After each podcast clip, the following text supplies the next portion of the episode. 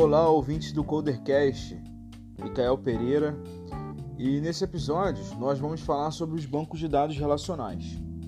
Existem diversos deles, mas existe algo em comum entre eles. São os tipos de comando, que são o DDL, DML, DQL, DTL e DCL. Bom, o primeiro é o DDL, linguagem de definição de dados em português.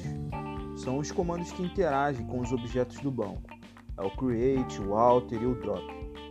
O DML, que em português significa linguagem de manipulação de dados, são os comandos que interagem com os dados dentro das, dentro das tabelas.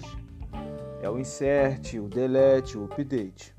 E também o terceiro é o DQL, é a linguagem de consulta dos dados. É, são os comandos de consulta. Na verdade, é, é o comando de consulta, porque é apenas o select que faz consulta. Né?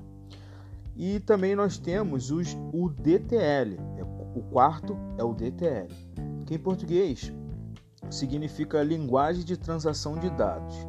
São os comandos para controle da transação, begin transaction, commit e rollback. Bom, é, esse é bastante importante, porque transação é muito importante no banco de dados. O Begin Transaction é quando eu quero iniciar um update com, com uma transação, eu coloco ele na primeira linha, o Begin Transaction, nas próximas linhas eu coloco o update e no final, caso esse update tenha sido a alteração correta, eu posso executar um Begin Transaction, executei a update faço um select no banco de dados, confirmo se a informação está correta. Caso a informação esteja correta, eu realizo um commit. Caso não esteja correta, eu realizo um rollback. Tá? Então, essa parte de transação é bastante importante. E por último, e não menos importante, é o DCL. Bom, em português seria linguagem de controle de dados. São os comandos para controlar a parte de segurança do banco de dados, que é o grant, o revoke e o deny.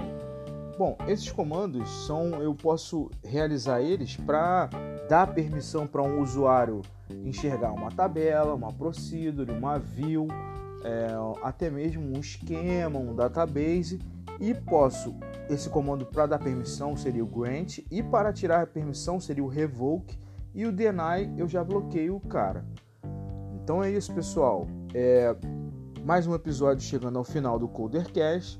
E caso vocês tenham gostado desse episódio, compartilhe com seus amigos o link do, do podcast e para que nós tenhamos mais assinantes e ouvintes também e possamos criar essa comunidade. Tá bom, pessoal? Um abraço e vamos seguindo.